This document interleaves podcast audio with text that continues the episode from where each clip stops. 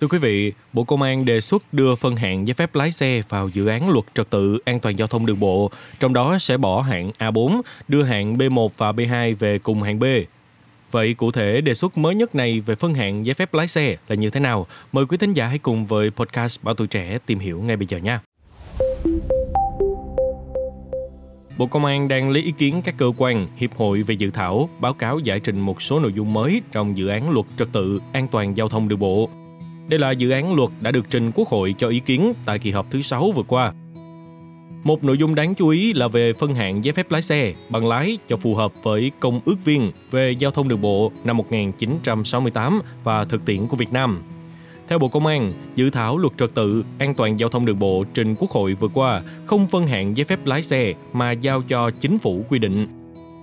Tuy nhiên, Bộ cho rằng qua ý kiến góp ý của một số đại biểu đề nghị phân hạng giấy phép lái xe cụ thể tại dự thảo luật và qua nghiên cứu, phân tích, đánh giá thấy rằng việc phân hạng giấy phép lái xe vào dự thảo luật là cần thiết. Lý giải nội dung này, Bộ Công an cho hay, việc phân hạng giấy phép lái xe vào dự thảo luật để nội luật hóa các quy định về phân hạng giấy phép lái xe quy định tại Công ước viên năm 1968, đảm bảo cam kết của Việt Nam khi ký kết gia nhập công ước.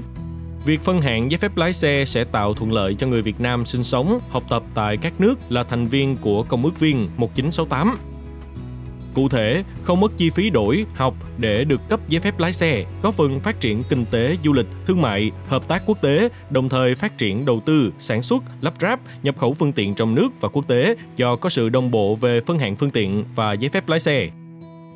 Chính phủ giao cơ quan soạn thảo nghiên cứu thiết kế việc phân hạng giấy phép lái xe, đảm bảo vừa kế thừa các quy định hiện hành của Luật Giao thông đường bộ năm 2008, đồng thời không trái với quy định của Công ước viên 1968.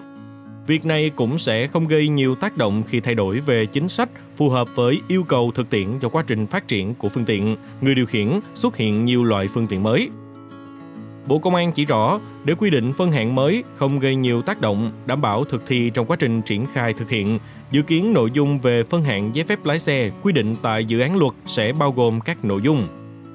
Theo đó, việc cấp giấy phép lái xe theo hạng mới sẽ được thực hiện đối với người cấp lần đầu và cho những giấy phép lái xe thuộc các trường hợp cấp đổi, cấp lại bỏ hạng A4 và không quy định hạng giấy phép lái xe cho người điều khiển máy kéo vì căn cứ vào kiểu loại, công dụng của phương tiện, loại phương tiện này sẽ được xếp vào nhóm xe máy chuyên dùng. Đưa hạng B1 và B2 về cùng hạng B do căn cứ để phân hạng giấy phép lái xe là từ công suất, kiểu loại, động cơ, số chỗ ngồi, để tránh tác động xã hội, Bộ Công an chỉ rõ tại điều khoản chuyển tiếp sẽ quy định đối với giấy phép lái xe cấp trước khi luật này có hiệu lực thi hành sẽ được tiếp tục sử dụng theo thời hạn và giá trị ghi trên giấy phép lái xe. Việc chuyển đổi chỉ thực hiện đối với sát hạch, cấp mới và các trường hợp cấp đổi, cấp lại, chuyển đổi thực hiện theo hướng có lợi cho người dân, không gây mất an toàn giao thông. Trước đó, Bộ Công an từng đề xuất phân hạng giấy phép lái xe vào dự án luật trật tự an toàn giao thông đường bộ trong đó đề xuất bỏ hạng A1, A4, B1, B2, E, FE, FC hiện hành, thay vào đó sẽ là các hạng A, A3, B, C1, C. Tuy nhiên, tại dự thảo trình Quốc hội ở kỳ họp thứ 6, dự thảo không quy định phân hạng mà giao cho chính phủ quy định còn theo quy định của Luật Giao thông đường bộ 2008, giấy phép lái xe được cấp theo các hạng A1, A2, A3, A4, B1, B2, C, D, E, FB2, FC, FD, FE. Trong đó, hạng A4 cấp cho người lái máy kéo có trọng tải đến 1.000 kg, Hạng B1 cấp cho người không hành nghề lái xe điều khiển xe ô tô chở người đến 9 chỗ ngồi, xe ô tô tải, máy kéo có trọng tải dưới 3.500 kg.